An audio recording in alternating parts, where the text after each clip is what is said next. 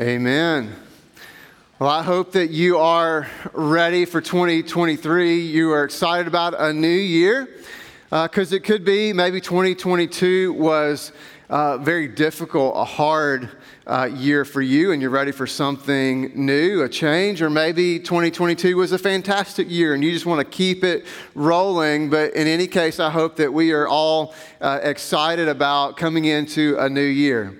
Now, I don't know about you, maybe you've got uh, some New Year's resolutions that you are going to put in place, or maybe just some kind of changes you want to put in place in your life, or maybe just so, some way you want to improve your life.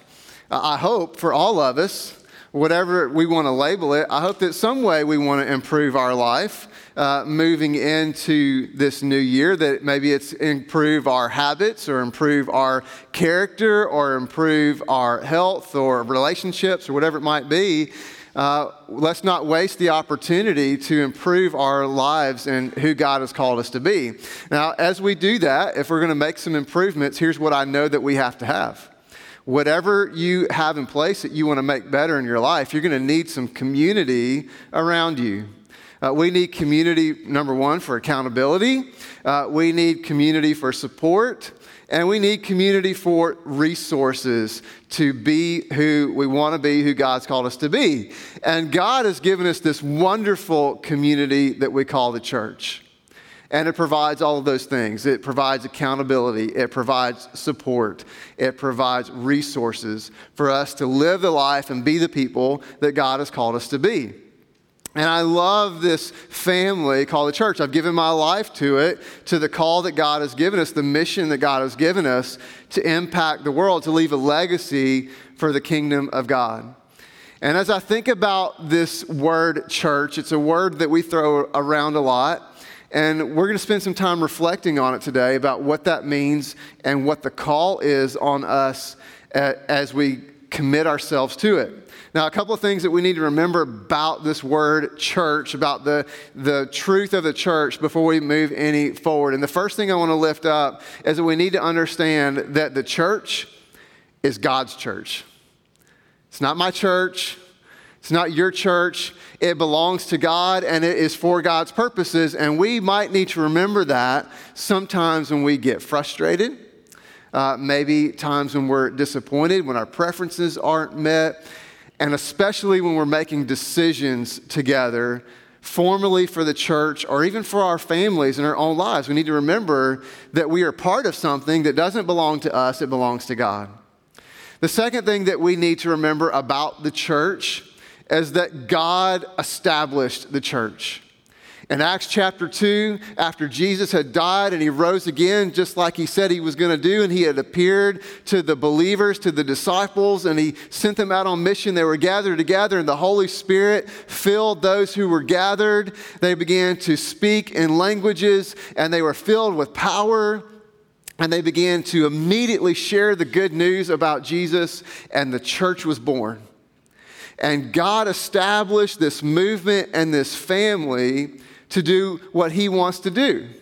And here's what that means for us is that the success of the church does not rise on our success. And likewise, the failure of the church does not fall on our failures.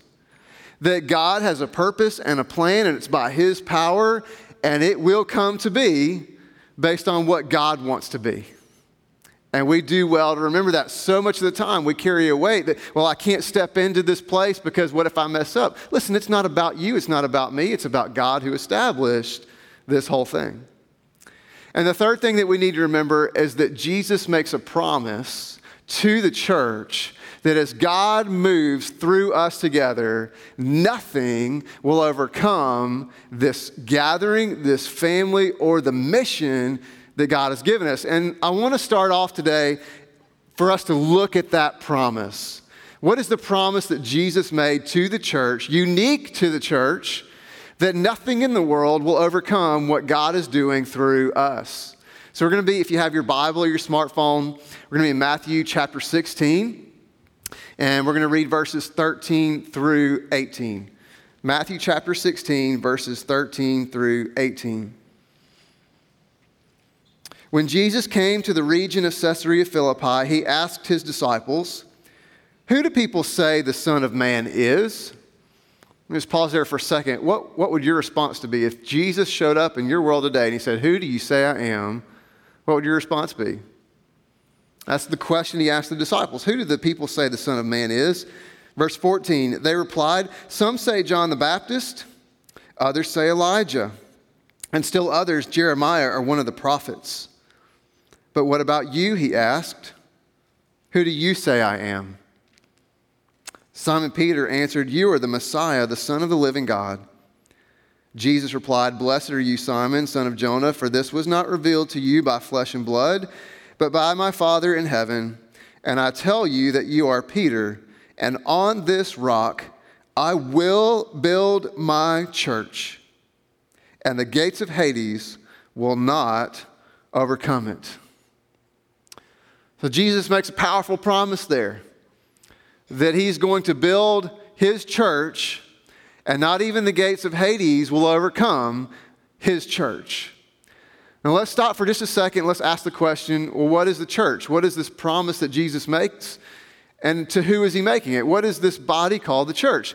Well, the word for church here is the word ecclesia.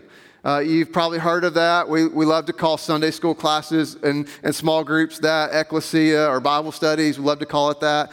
But it literally means an assembly.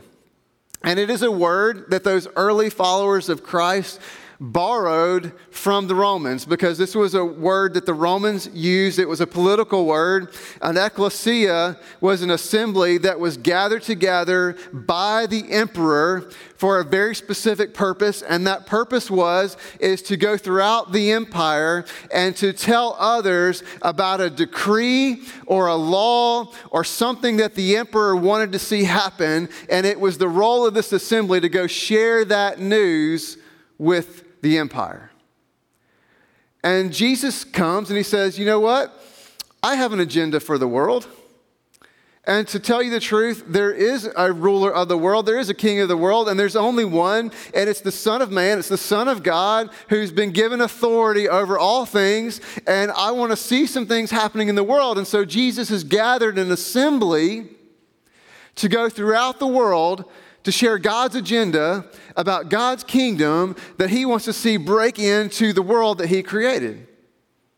And so it is not just a gathering where we come and, and we hear a, a, message or we sing some songs, but it literally is a movement of God where we are assembled not to come together, but just to, or just for the sake of coming together, but to come together that we can go out into the world to share God's news.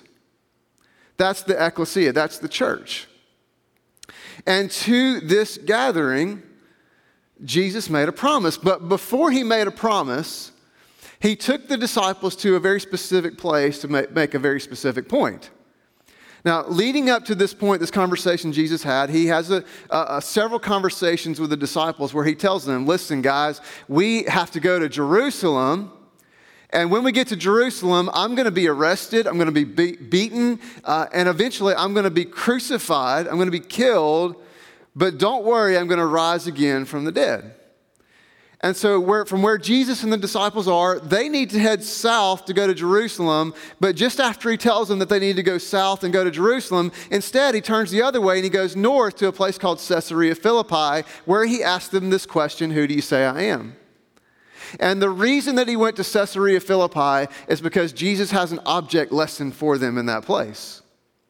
Because in Caesarea Philippi was a very specific place of worship. It had uh, three places of worship, but two of those three uh, were temples that were built in that time to worship two different gods. There was a temple there to worship Caesar, the emperor, and there was a temple there to worship Pan, the Greek God of creation. And so, in this place, Caesarea Philippi, Jesus takes them. There is the political center of worship, where we worship the ruler of this world. And there was the cultural center of worship, where we worship the, the place of the people and, and what people say we should be about. And in the back of that place, with the temple to Pan, they would go to the back, and there was a cave that went down, and it dropped off, and there was a river that ran out from that cave, and they called that cave the gates of hell or the gates of Hades. And they would make sacrifices to the god of Pan, sometimes human sacrifices, and if the blood ran out through the river and the river ran red, then that sacrifice is acceptable, and if it did not, they'd have to do it again. And so in this place, Jesus says, Not even the gates of Hades will prevail over this assembly that I'm bringing together. And so, what I want us to see here is the reason Jesus brings them to this place is because his promise is attached to a choice that the disciples have to make. Are you going to choose to worship the political system? Are you going to choose to worship the culture? Or are you going to choose to worship and serve me? It is the same choice that we have to make. And when we look around, y'all, it, it's not hard to realize that our political system is a mess. It is broken, and yet we continue to look there for a Savior, even those of us in the church. I mean, how many of us, of our hope, rises and falls based on what's happening in the political system? Another choice we have to make is will we worship the culture? It is not hard to look around and realize that our culture is a mess, and yet many of us still look to the culture to define what we believe to be true, even though we can see the brokenness of it. And we have truth in our God who's come to earth. We had a choice to make. And as we choose to serve Jesus and Jesus alone, not Jesus plus something, but serve Him and worship Him alone, there's a promise in our assembly, in our gathering, in this movement where Jesus says, Listen, when you come and you follow and you serve me and you're part of my kingdom, nothing is going to overwhelm or overcome or stop that movement. Not the political system, not the cultural world, not even the gates of hell itself in the spiritual realm is going to overcome this movement. And that's why we gather. And we might forget that sometimes. And we might come for other reasons and other purposes and, and show up for a, a variety of different reasons. But deep down, we usually understand that this is why we gather is this mission that God has given us, this mission that will not be overwhelmed, or overcome, or stopped by anything. And we thought it was fitting as we step into this new year to remind ourselves of that mission and specifically to ask what does that mission mean for us? How do we tangibly live that out? And I said at the beginning of the service that those of you who call Get Well home to the point where you've joined as a member, you made a covenant to live out that mission as a part of the body. And you've committed yourself not only to God, but to one another to hold accountable and to serve one another and to live that out. And we want to spend some time reflecting on that commitment that we've made so that those of us who are members can remember that commitment and renew that commitment. And those of us who are, you're just trying to get well out and you've been here for a while, that you can know our heart and what we want to long for, what we want to pursue together. So I'm going to invite up Pastor Hunter Upton. Uh, he's going to help me walk through these. These are in your bulletin, the back of your bulletin, if you're here in the room today. And let's just spend some time prayerfully reflecting on what is it that we are called to together as this assembly of God, this ecclesia. So, Hunter, you're going to get us started. Yeah. So, good morning. Glad to be here. Uh, thank you for sharing with me this morning. Uh, it's so great, uh, the gift of the church that God has given us. And uh, grateful that we get to join in this work together uh, and some of the commitments that we've made with one another uh, to be reminded about this morning. And so uh, let's talk about the first one, which is I will submit to Scripture as the ultimate authority. Um, Friends, this is the one part to me, uh, one of the greatest parts that sets us apart from many others in this world, uh, and even uh, kind of within the church. But we live in a day and age where truth seems to be uh, anything that you want it to. Uh, people, frankly, seem to just kind of place truth in whatever they want, and oftentimes they find their truth rooted in themselves. And I don't know if you're like me, uh, but I, I am very wishy washy uh, sometimes. One moment I like one thing, the next moment I don't. Uh, I think about whenever it's time to choose something for dinner, we run through the 15 options and then finally we just settle on something, right? Because you're like, well, we just have to eat, so whatever will work, right? Well, the same is true of the world and the way that truth works is you start running through what is truth and you, you just pick something, right? A lot of times. And so, what we have to do as the church is find that place, find that thing that we're going to root ourselves into as our ultimate authority. And God has given us a great gift in Scripture. Uh, through it, we find uh, His revelation to us. It guides us, it shows us the life uh, that we are to live, it gives us everything we need uh, to understand and know salvation.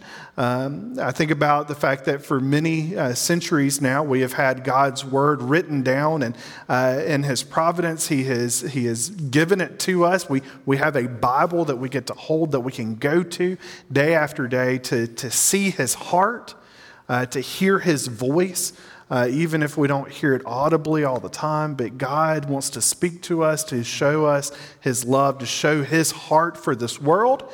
And how we are to spur each other on uh, to that. And so, uh, this uh, is all about, this first commitment is all about us submitting ourselves to the authority of the word, not standing over it and judging it for ourselves and saying, I like this part, I don't like that part but to say, Lord, what is it that you desire for me? What is it that you desire for our church? And submitting ourselves uh, to that. So that's our first one is that we submit to Scripture as the ultimate yeah. authority. Right. The second commitment we make is that we commit to take responsibility for our own spiritual growth. Uh, I love what James says, James 4, verses 7 through 10. It reminds us that we have to submit to God, run away from the devil, pursue Jesus, pursue God, and God will come close to us. And we have to humble ourselves before Him.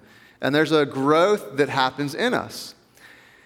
And I and our staff and our, the leaders of our church, we love this church and we love you. But as much as we love you, we cannot do the work that God can do in your life and in your family. There's just many things, most of the things that God wants to do in and through you that, that we cannot manufacture on a Sunday morning. And what we hope for is that a Sunday is a celebration, a culmination of all the things that God is doing through the week as you dive into His Word, as you spend time with God in prayer, as you worship on your own, as you build community outside of this room on a Sunday. Because the church is not just an hour on Sunday, it's the, the gathering and the movement in every day and every moment of your life. And you've got to take responsibility for that. That there's so much more. If, if all we're getting is an hour on a Sunday, it is diminishing the work that God wants to do in your life. And for those of us who are parents and grandparents, it even goes beyond us. It's to our children and grandchildren as well that we take responsibility. That it's not just dropping the, a kid off on a Sunday morning or a Wednesday night or a Sunday night.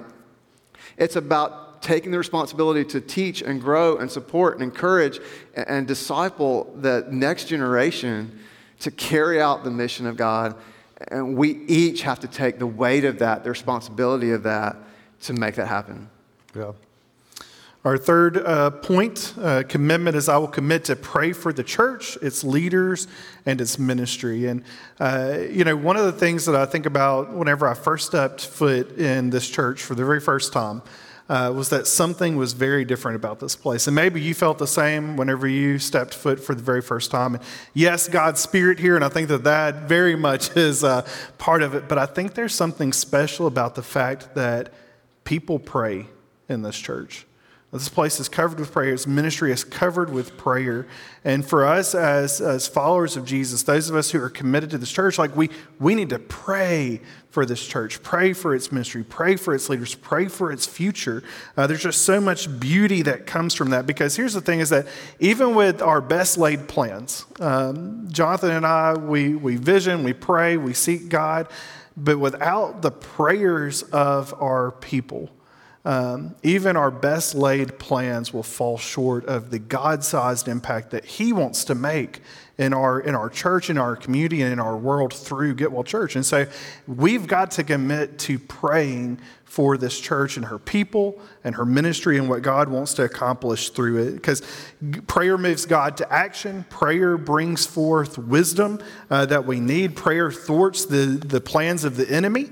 Uh, that's one of the huge things that we need to pray about, and prayer just has to be part of our lives uh, as members of this church. Uh, if you want to see God's plan and purpose happen through Get Well Church, then you need to, to really put yourself in that place of praying of daily seeking the Lord, uh, daily asking Him to pour out His wisdom, pour out His Spirit more and more upon this place. And, you know, I, I think that the reason why there is a church on this hill still, after all this year, all, all these years, is because of people praying and seeking God's face and seeking His uh, good and His will and His desire uh, for Get Well Church. And so we want to commit to that. Uh, we want to continue in that uh, and, and see what God is going to do as He gives us vision for the future uh, and as He gives us strength for today uh, and bright hope for tomorrow. And that's just a beautiful thing that we get to experience as we come to Him, we commune with Him uh, daily, but pray for this place and these people, the families around you, uh, the ministry that happens here day in and day out. And y'all, there's so much ministry that happens, uh, but not just in these walls, but even outside these walls. And it's such an awesome thing to, to join with God uh, in that. It might be a good opportunity for us to tell everybody to come back next week. Yeah. Because next week we're going to start a four week conversation about what happens when we pray. Mm-hmm. Yep. And so make sure you come back and, and bring somebody with you. Yeah. All right, the next commitment that we make is that I will commit to be present in the life of Getwell Church as often as I am able. Uh, the writer of Hebrews in chapter 10 tells us, Do not neglect meeting with one another as so many are in the habit of doing uh, we need life with each other. Uh, we need this gathering because it uh, reshapes our view into a kingdom view of God instead of just a worldly view. And, and that's so very important. We need life with one another in life groups and, and other gatherings so that we can support and encourage and hold one another accountable.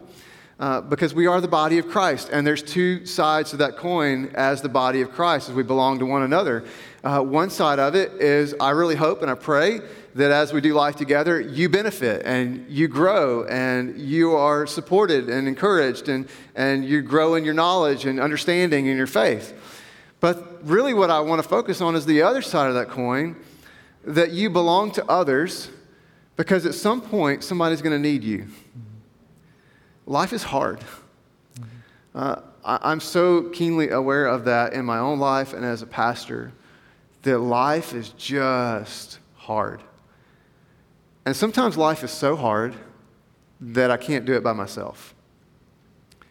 And we need other people to walk with us. Sometimes we need other people to have faith for us, or we need other people to have strength for us, or we need other people to comfort us. And here's what I know is it's very difficult to get faith or encouragement or comfort from a stranger. That we need people that know us and love us, and we've got to do life with each other. And it's not enough to just see somebody at the end of the row one hour a week. We've got to be embedded in our life with each other uh, and committed to one another to do life with each other, to be present in the lives of the church and the, the people who gather as the church so that we can be the body together. Now, the church is such a gift, such a gift. Our next uh, commitment that we want to make is I will commit to give financially, and I understand that the tithe is the benchmark. And friends, this is such an important uh, part and aspect of our shared life together. Uh, and oftentimes it's the one that I think that we kind of shrink back from because, you know, we think that we've earned our money and all this kind of stuff, but that's another time and another topic. But the thing is, is that we want to commit to giving to the church financially because we want to see the ministry, the, the, the work that God wants to do through the church, and that has to happen uh, by our gifts and, and our offering uh, through our financial resources. And so, why does the church exist? We've talked about it, but it's to spread the gospel of Jesus Christ to the world, right? I mean, the world is, is hurting, the world is in need. Uh, we all are here because of the gospel of Jesus Christ, and can you imagine how much more work we can do? As we give cheerfully to what God wants to do through His church. And so, my challenge this morning is not so much to convince you to, to give a tithe, uh, which is 10% uh, of your income, uh, but is to grow where you're giving. To grow where you're at right now. Whatever it is that you are giving, to grow in that this year. We're starting this new year. It's a great time to start reevaluating what we got to do.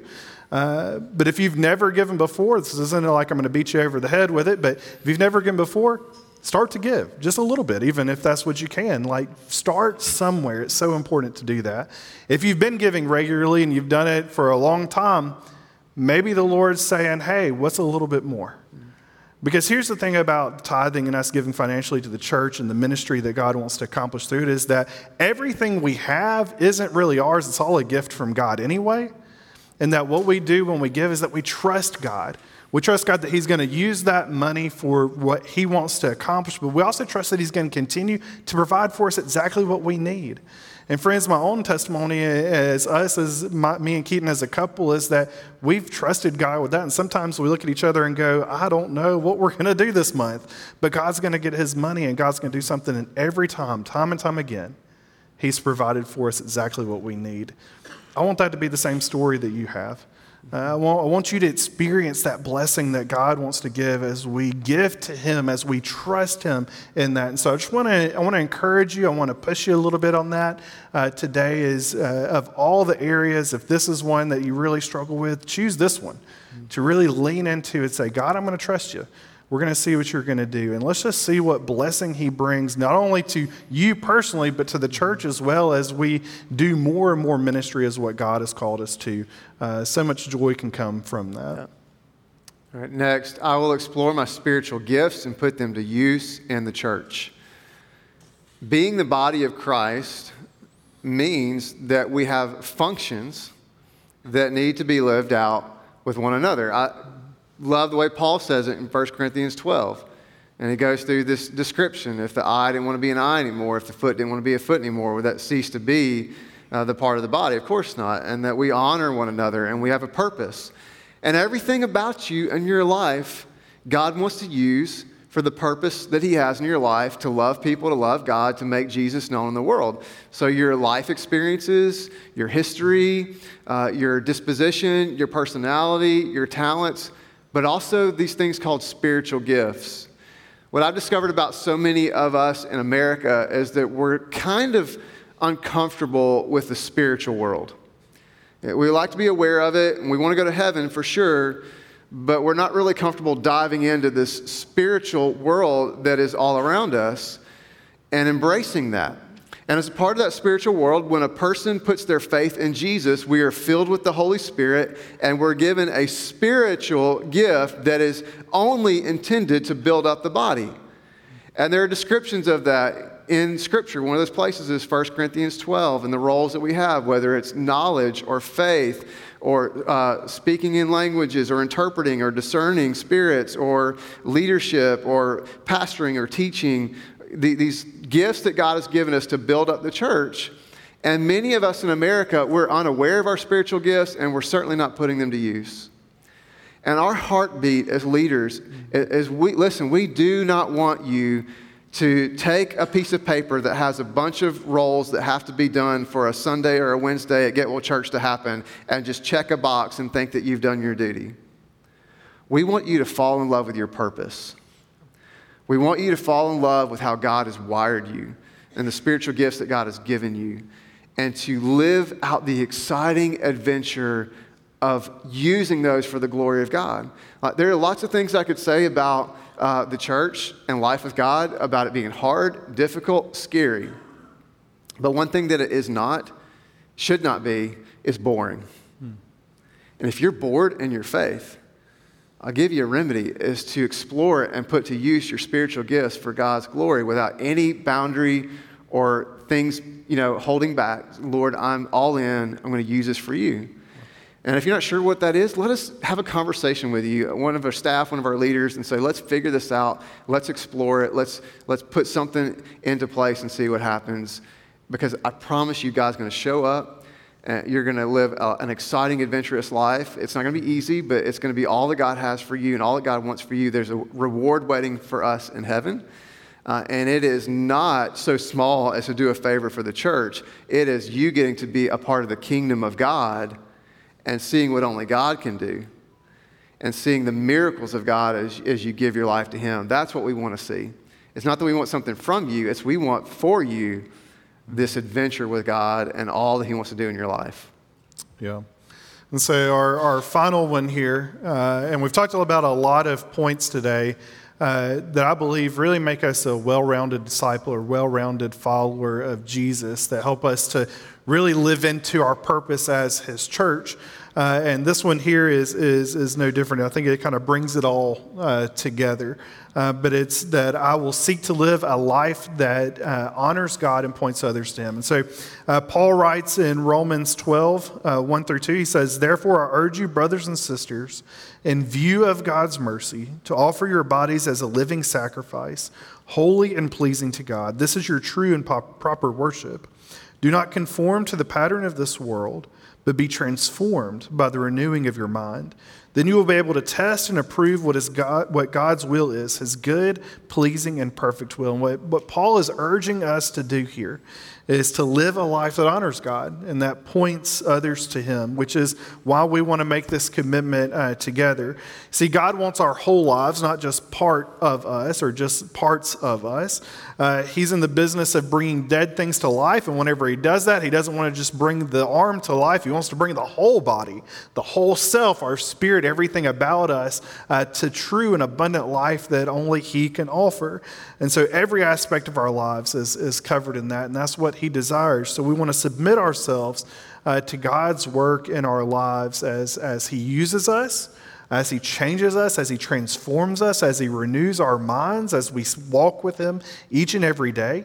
Uh, and through that transformation that happens in us, y'all, God uses us to point others to him in so many ways. Yes, he uses signs, he uses miracles, he uses every other, he uses creation in so many ways. There's so many other ways.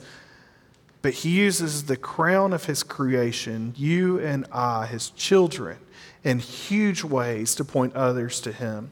And what a joy and what a privilege and what a responsibility that is that as we walk with him, he uses us to show others to be the light to others, to give them the good news that we've experienced. And so we want to commit to doing that, to walk in day in and day out with Him uh, and pointing others to Him along the way. Yeah. Here's our heart on this and the heart of our leaders.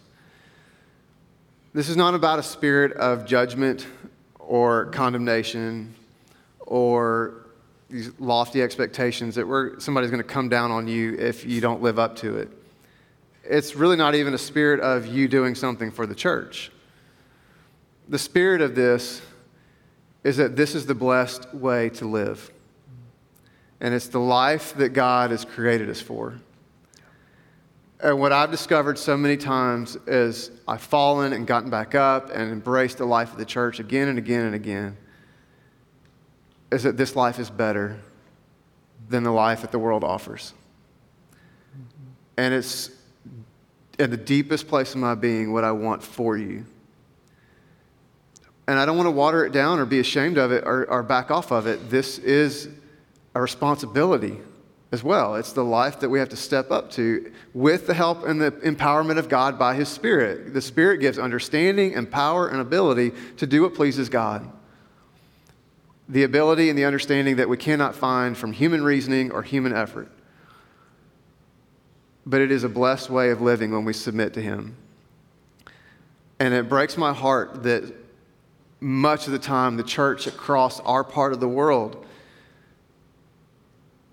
is watered down. It's ashamed of the life that we're called to. We, we, we embrace tolerance more than mission because we think that we can't be tolerant or intolerant of sin and loving of people at the same time. Uh, we're often more tolerant of sin in our own lives than what God would call us to. But when we step up to this life, this calling, it is the blessed way to live. And Christ enables us to do it if we'll let Him. In just a moment, we're going to come to Holy Communion, and we're going to be reminded as the Holy Spirit works in this place and in our hearts that it is not by effort or reason that we come to this place, but it is by God's initiating work through Christ who came to the earth to give his body and his blood. If we'll receive it. And by that act of Jesus, when we receive it, guess what? We are made one body. Now, I'm reminded of the prayer that Jesus lifted up for us just before he went to the cross. Do you remember what that prayer was? Uh, it, it was not a prayer of protect us from the hard things of the world. It was not a prayer to make life easy. Uh, it was not a prayer of give them some kind of unique and special knowledge. The prayer of Jesus is that we would be one and that we would be unified. And what would we be unified by? By His Spirit and His mission. That's the heart of this, is that we be unified as one by the Spirit of God, by the mission of God. And we'd be excited about it and passionate about it because we know that Jesus has come to us rather than asking us to come to Him. And He enables us with the understanding, the power, and the ability to live it out as He gives His life.